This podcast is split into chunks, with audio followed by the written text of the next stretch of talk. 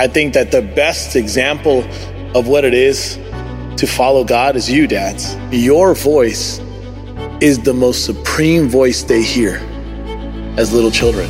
But I want everybody to remember, especially dads here today on this Father's Day type of situation, right? So that what we do screams so loud, they can't hear a word we say. If you didn't have a father, or maybe you had a bad example as a father, you don't have to repeat those mistakes. When you grow up in a home where mother and father are fighting and not treating each other with love and respect, that's a big deal of why we're raising children now that are not learning how to take care of their wives because of the bad example they see from their fathers. A godly father has high standards, but also has high love.